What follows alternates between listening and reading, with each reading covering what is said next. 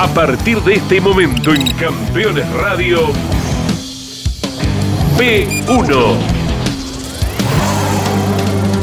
Con la conducción de Diego Sorrero y Mauro Feito.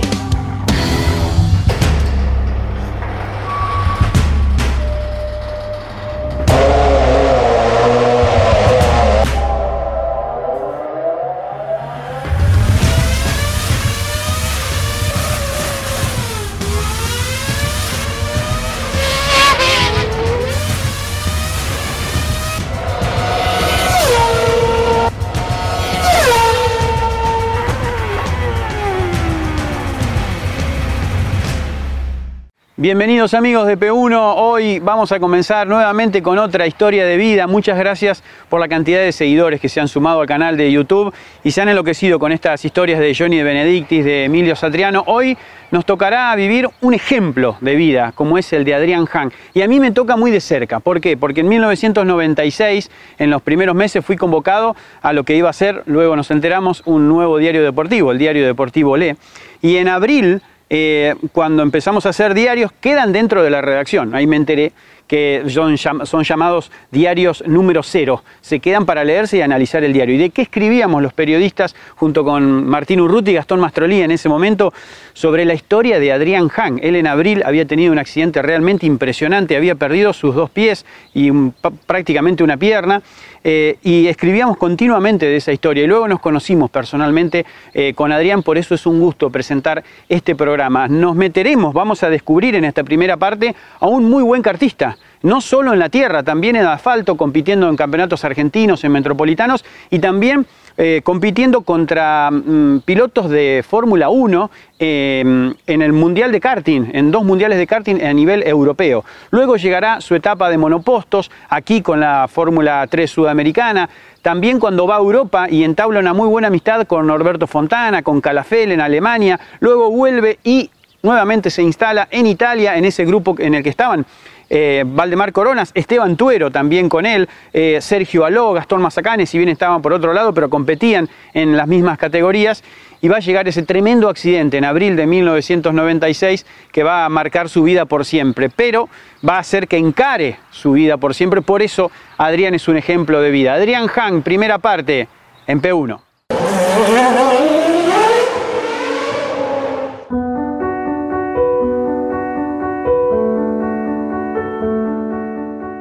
Yo soy eh, nacido en Fran, provincia de Santa Fe, un pueblo que está a 25 kilómetros de Santa Fe capital. mi familia se compone por dos hermanos más, Hernán y Mariela. Yo soy el mayor de, los tres hermanos. Como todo pueblo del interior de la provincia de, Santa Fe, se respira bastante automovilismo. Y bueno, desde muy chico siempre me gustaron las motos, los karting, los autos.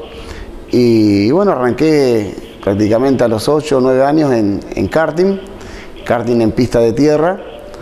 Eh, tal es así que la primera que me compró el karting fue mi mamá, porque yo iba acá a un, taller muy cerquita de donde tiene el taller mi papá. Eh, mi papá trabajaba mucho y, volvía muy tarde a mi casa y bueno, prácticamente se lo pasaba trabajando y, bueno, yo tenía más relación durante el día con mi madre.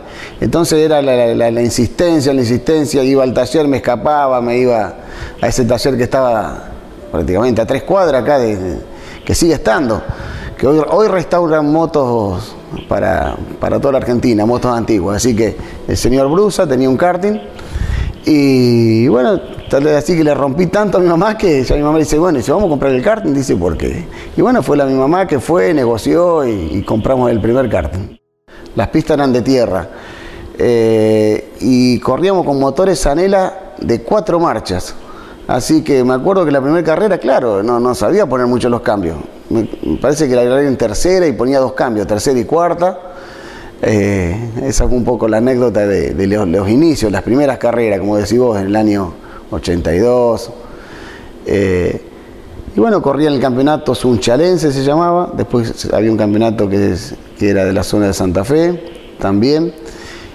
Y la primera victoria vino cuando, cuando ya porque primero se corría todo medio junto, era, había junior y senior. Después ya cuando, a medida que pasaron los años, em, empecé a correr campeonato junior, porque era más chico. Y ahí empezaron las primeras victorias. Y, bueno, ya después nos empezamos a entusiasmar, toda la familia, y bueno, ya íbamos, prácticamente corríamos muchísimo en karting. Corrí muchísimo en karting, como decís vos, en tierra, después en pavimento. En pavimento corríamos callejero. Me acuerdo haber ganado una linda carrera en un callejero en Santa Fe, en la costanera. Era otra época, lógicamente. Eh, los circuitos eran con fardos, con fardos se, hacían las chicanas. Los circuitos que eran de tierra se van pavimentando como en el caso de Cañada de Gómez, Unchales, bueno, Buenos Aires ya hacía bastante que ya tenía piscartódromos. Y bueno, empezamos a, dar ese salto. Acá a nivel nacional había dos preparadores muy famosos, como era Montiel y Tosticarelli. Y yo tuve la suerte de correr para los dos en pavimento. Y bueno, empezamos a hacer los campeonatos argentinos, tuve la suerte de salir, de ganar un campeonato argentino, compartir otro cuando estaba Norberto Fontana, gana su campeonato argentino, yo corría en 100 centímetros internacional, karting directo, en, Córdoba, que hoy no, existe más ese cartódromo, pero en la ciudad de Córdoba. Eh, y bueno, en el karting nos vamos conociendo todo, tuve la suerte de de ganar un campeonato metropolitano, después salir campeón argentino otra vez con, con directo, primero con caja y después con karting directo. Geert Munkholm, de Deen. En daar is het opeens weer start nummer 3, Jarno Trulli. Tuve la suerte de correr dos mundiales en el año 90 y 91, en Italia y en Francia. Eh, corrí con, con, varios pilotos, Fisichella, Trulli, John Verstappen, papá de Mark Verstappen, que hoy está en, en la Fórmula 1. Jan Magnussen bij onder andere Bridgestone niet echt de favoriete rijder is op het ogenblik. En daar gaat het fout met Jos Verstappen vol over de kop samen met Giancarlo Fisichella. Muy, muy linda. Esa etapa fueron realmente eh, de mucho aprendizaje. Eh, Argentina forma muy buenos pilotos a nivel conductivo. A lo mejor técnicamente estamos un poco más lejos porque es lógico, porque eh, estamos, estamos lejos, pero y aparte por la economía. Pero la realidad es que Argentina forma muy buenos pilotos. Y cuando íbamos a los campeonatos mundiales nos traíamos los chasis, los motores, era otra época. Imagínate, yo traía dos motores en la mano de, karting arriba de un avión, en la babulera. Pero bueno, una linda época, linda experiencia, una enseñanza, una disciplina, te enseña mucha disciplina el karting porque eran ásperos. Cuando íbamos a Europa te quebraban los tobillos, si, si se podían, digamos y nadie peleaba, se bajaban del karting y ahí se terminaba toda la historia. Era, era ser agresivo en pista y abajo de la pista eran señores. Cuando uno va al Mundial de Karting son una semana de karting porque empiezan a correr los días martes hasta el jueves donde hay eliminatoria, porque hay tantos inscritos, tantas naciones que corren, eh, que van eliminando. Y, bueno, yo me acuerdo que había quedado preseleccionado hasta el día sábado. El día domingo no, a raíz de un toque que tuve en, una de las carreras, no pude ingresar a la final. En la final solamente entran 32 pilotos, de 100 y pico. Después al otro año fuimos a correr a, a Francia, también, donde bueno, se vuelven a encontrar los mismos nombres, los mismos nombres que hoy hay, que hoy hay hijos corriendo en Fórmula 1 o, gente que, que estuvo corriendo en Fórmula 1 y en Europa, en distintos campeonatos, ya sea de Fórmula 3 que y en, otras categorías también, Mauro. Magnussen, eh, y bueno, los que la rompían en karting realmente, cuando nosotros fuimos, salió campeón mundial Magnussen y, y Verstappen. Eh, Trulli y Fisichella también andaban muy bien, peleaban ahí, peleaban y eran pilotos oficiales de, la escudería de karting. Así que en ese, en ese caso el holandés Verstappen fuertísimo andaba fuertísimo. Quizás el físico era un tipo grandote, eh, pero bueno, andaba muy, muy fuerte.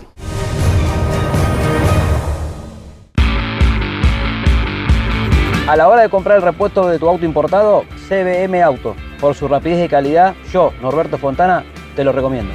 cbmauto.com Terrus, una nueva concepción de vida Magnífico loteo sobre Ruta Nacional 14 en Concepción del Uruguay Entre Ríos. Financia y construye Río Uruguay Seguros. Para más información, www.terrus.com.ar. Ese momento en que te descalzás, metes un dedo en el arroyo y...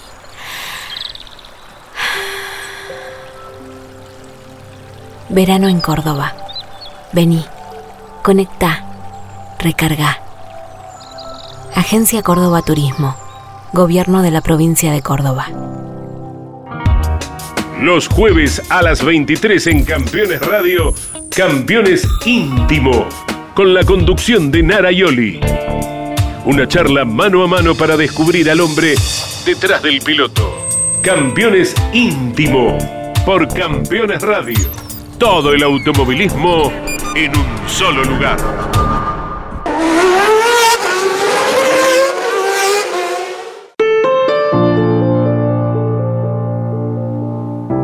Ya en el año 1992 empiezo a competir en Fórmula. Primero era acá en Argentina, en Fórmula 2 Nacional, con el equipo de René Sanata. Con el hermano de René Sanata tenía un auto de Fórmula 2 y hicimos 5 o 6 carreras y a su vez intercalábamos con la Fórmula 3 Sudamericana, que era un equipo que tenía Gabriel Furlan.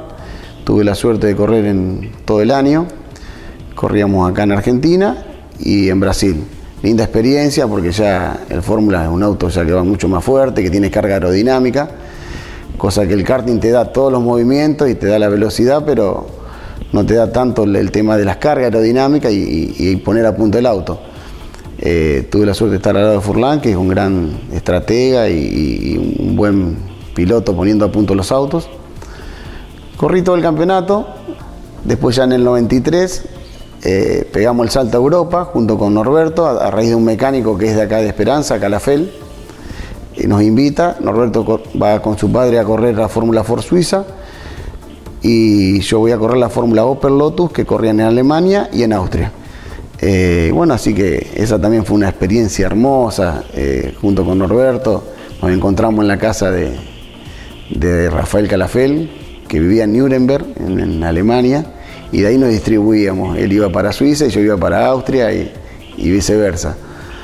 Eh, ese año fue fantástico también en el 93 porque, bueno, yo veía las carreras de Norberto en Fórmula Ford Suiza y yo corría en algunas, no siempre, pero sino a veces cuando corríamos juntos.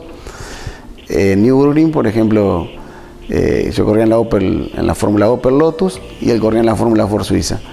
Eh, una experiencia divina. Eh, llegamos a viajar también de, imagínate, de, de Austria a Portugal.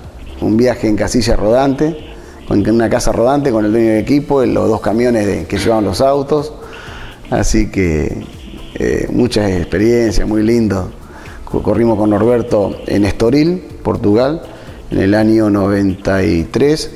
Representamos a Argentina en la Fórmula Opel Lotus y ahí lo vimos a, bueno, ni hablar, corría Cena con Hakkinen, eh, dos monstruos realmente. Cena, un monstruo. Y me acuerdo que era una de las primeras veces que veíamos la Fórmula 1 bien de cerca, pero bien de cerca significa al otro lado del guardarray. En Estoril una, una recta muy larga y un curbón hacia la derecha. La primera vez que estábamos ahí con Norberto mirando, hicimos un paso para atrás, pues dijimos, uno dobla.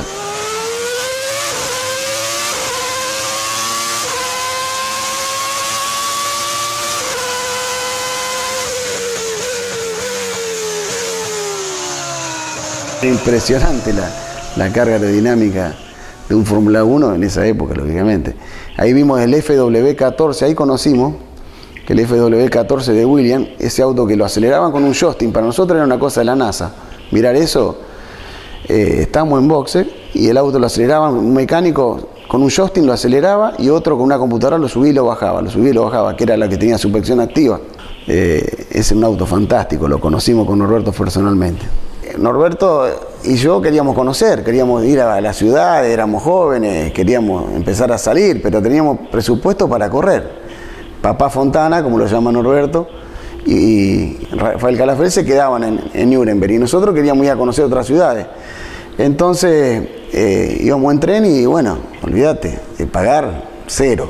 Eh, venía el guarda, íbamos para atrás, para atrás y nos bajábamos. Eso es un poco foguearse y, y, vivir la vida, digamos. Eh, teníamos presupuesto para correr, no para, para otra cosa.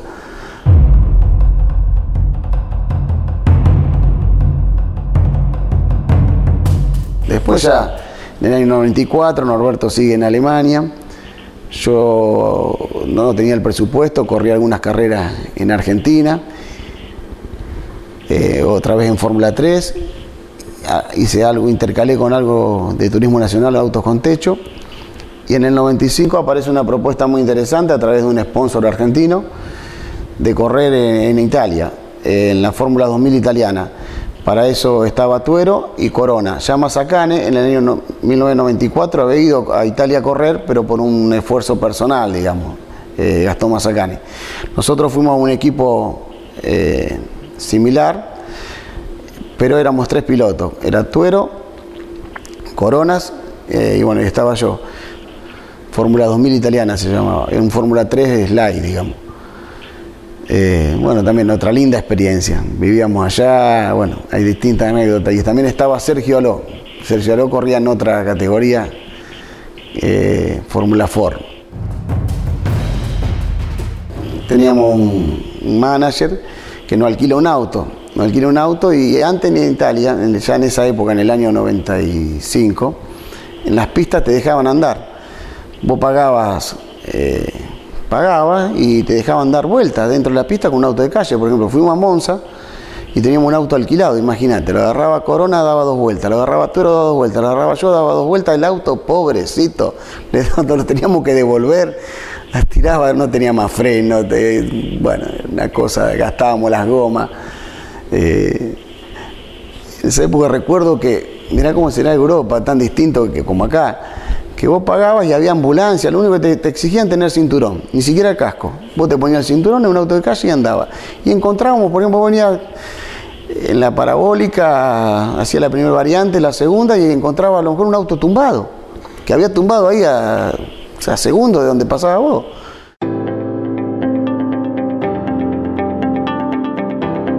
Esteban, un poco un muchacho más de ciudad, y tenía un sponsor donde le permitían viajar. Prácticamente él corría, terminaba el día domingo y el día lunes tomaba un avión y el martes estaba en Buenos Aires.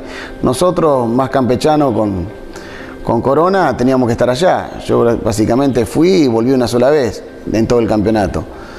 Eh, y tal es así que a mí me gustaba mucho la mecánica, entonces el motor, los motores cuando tenía que hacer un service en Alemania, porque teníamos motores alemanes, Opel, eh, de Spies, viajábamos, yo acompañaba a los mecánicos, yo me subía junto con un mecánico y quería conocer, quería conocer el taller de Spies y, bueno, eh, la relación con Esteban era muy buena, pero sí tenía otro, mm, ¿cómo te puedo decir? Estaba un poco más aislado, no, estaba, no vivía tanto estas experiencias o estas cosas como vivíamos nosotros, que, bueno, yo me quedaba y, comía con los mecánicos y, y, y Waldemar también, Corona. Eh, si había que ir a, Alemania, encantado. Subíamos a un auto y, o a una, camioneta llevando los motores, estábamos 12, 14 horas manejando, no había problema.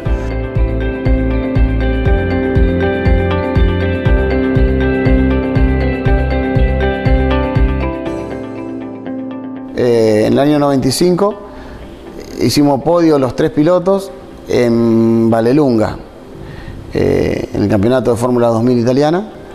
Así que sí, una foto hermosa. Está Esteban había ganado, me parece que Waldemar, Waldemar segundo y yo estoy tercero. Sí, fue en Valelunga. Y después hubo otra foto, pero los tres juntos me parece que en una sola competencia se dio que, que estuvimos los tres juntos. Si visitas Miami, no extrañes lo que dejas por unos días. Visita Las Acacias, el gourmet argentino. Productos argentinos y regionales. Las Acacias, un punto de encuentro en Doral. Encontranos en la 82, 00 Northwest y la 14 Street. Campeones, la revista semanal de automovilismo. Toda la actividad nacional e internacional con la información más completa y las mejores fotografías Campeones. Reservala en todos los kioscos del país. Campeones Radio presenta DACA 2022. Una completa y extensa cobertura diaria de la competencia más difícil y peligrosa del mundo. De lunes a viernes de 9 a 12 y de 22 a 23 en duplex con Radio Continental AM590. Los sábados de 17 a 18 y los domingos la maratónica edición especial de 8 a 15.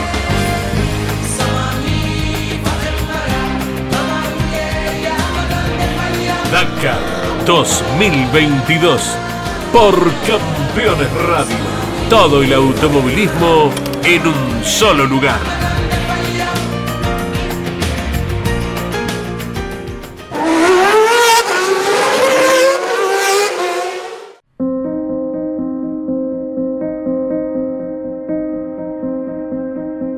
En el año 1996, eh, a raíz de una propuesta que tengo previo que habíamos probado en un equipo de Super Fórmula Italiana, ya en una categoría más superior a, a la que estamos compitiendo en, en, el 95.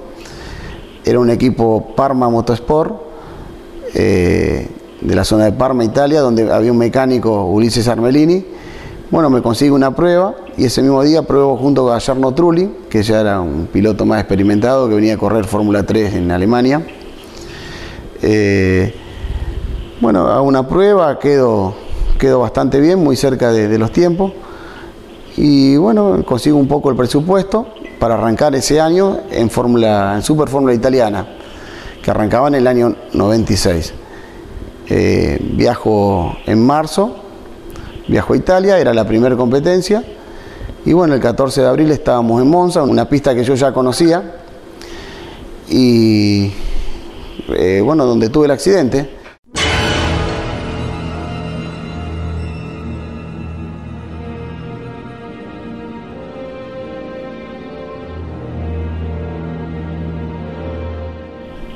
Yo largaba en posición 6, eh, llegando a la primera variante.